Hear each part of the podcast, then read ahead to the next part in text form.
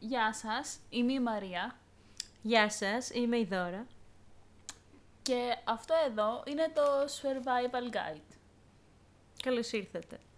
Στο δικό μας μυαλό αυτό το podcast είναι ο ελληνικός, ας πούμε, οδηγός επιβίωσης στη Σουηδία.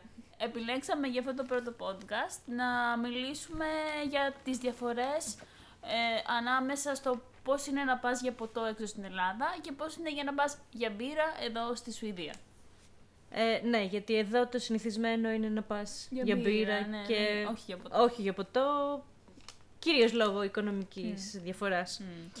Ε, το πρώτο πράγμα που μου έκανε εμένα εντύπωση όταν πριν κάμποσα χρόνια πια πήγα πρώτη φορά για μπύρα ε, στη Σουηδία είναι ότι όλα τα μαγαζιά λειτουργούν με self-service.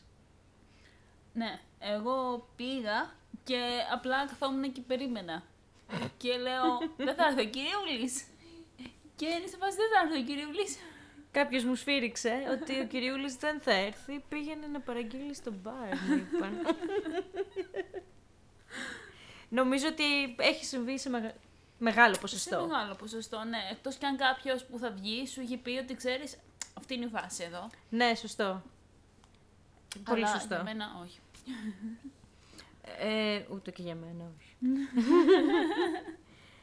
ε, Ε, ένα ακόμα που παρατήρησα εγώ είναι ότι δεν παίζει μουσική ε, σε- στα μαγαζιά εδώ. Το οποίο μετά από τόσα χρόνια εδώ και μάλλον που μεγάλωσα κιόλας, ε, ε, το βρίσκω, το βρίσκω ok γιατί μπορείς και να μιλήσεις με αυτόν που έχεις βγει και να μάθεις και τα νέα του. χωρίς να χρειάζεται να φωνάζεις και να ε, ε, είσαι βραχνιασμένος το Ναι. υπόλοιπο Σαββατοκύριακο απλά επειδή βγήκες τρεις ώρες για μια μπύρα. Ναι, ακριβώς. Για μένα μεγάλη εντύπωση γενικά μου κάνει και η όλη κουλτούρα της μπύρας εδώ και πώς είναι, πώς την αντιμετωπίζουν οι Σουηδοί. Ε, π.χ. ε, το μέγεθος της μπύρας. Ε, θεωρώ ότι το στάνταρ στην Ελλάδα νομίζω ότι είναι αυτό το 330 ml ναι. όταν θα ζητήσεις απλά μια μπύρα. Ενώ εδώ το στάνταρ είναι τουλάχιστον 400 ml. Μμ. Για να μην μιλήσουμε για το γνωστό Στουρ Στάρκ, την 500 ε, αλλά όταν μιλάω εγώ προσωπικά για την κουλτούρα, ουσιαστικά λέω ότι ε, εγώ όταν έβγαινα στην Ελλάδα, πολλές φορές και μέσα στη βδομάδα μπορεί να έβγαινα, μπορεί να έβγαινα για μία μπύρα με τους φίλους μου, να τα πούμε και τα σχετικά. Ενώ εδώ η φάση είναι ότι θα βγουν μόνο Παρασκευή ή Σάββατο και εκεί θα είναι το, το binge drinking, δηλαδή θα τα πιούν, Με θα πιούν 10 μπύρες, θα, θα, θα πιούν όσες μπύρες αντέχουν. τελικής πτώσεως. Πραγματικά. Ε, ένα άλλο που παρατήρησα είναι ότι οι τουαλέτες στα περισσότερα μαγαζιά, αν, σο- αν, σ' όχι σε, ό- αν όχι σε όλα, ε, είναι κοινές. Δηλαδή δεν ξεχωρίζουν άντρες-γυναίκες, Μμμ. όλα ναι, μέσα. ισχύει. Και εγώ πολλές φορές ε, έψαχνα στην αρχή, οκ, ποια, σε ποια να πάω. Αυτή είναι η γυναικεία, αυτή είναι η ιατρική. Περίμενα κάποιος να βγει απ' έξω να δω ποια είναι. Δεν έγινε ποτέ. Εμένα μου έχει τύχει κιόλας να ανοίξω την πόρτα και να βρεθώ σε ουρητήρια. Με άνθρωπο μέσα. Μεγάλες στιγμές. Τυχαίρι. Ένα άλλο θέμα που εμένα μου έκανε επίσης εντύπωση ε, είναι γενικά το θέμα της ώρες λειτουργίας των μαγαζιών, των νυχτερινών. Ε, καλά, βέβαια, όταν λέω νυχτερινά μαγαζιά, με τα μπουζούκια μου έρχονται στο μυαλό. Δεν εννοώ τα μπουζούκια. Πάμε κι άμμο. Ε, αλλά τέλος πάντων, τις ώρες λειτουργίας των ε, μπειραριών, ε, εστιατορίων, clubs εδώ, ό,τι υπάρχει anyways, ε, τα οποία σχετίζονται με την άδεια αλκοόλ, οπότε γι' αυτό και έχουν πολύ συγκεκριμένες ώρες που κλείνουν ή τέλος πάντων λειτουργούν.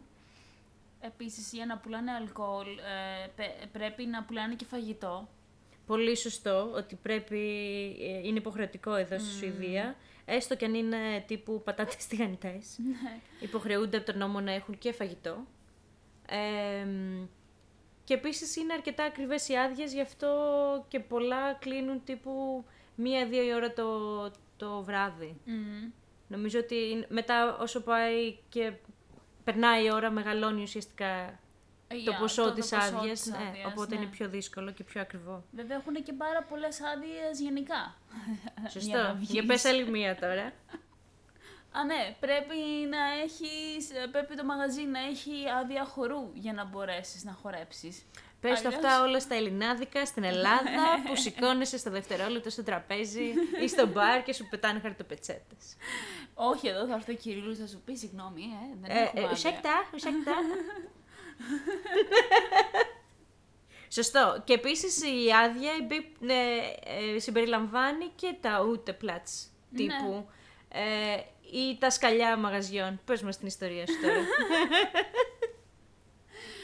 Ε, ναι, ήμουνα στο Henriksberry, not sponsored.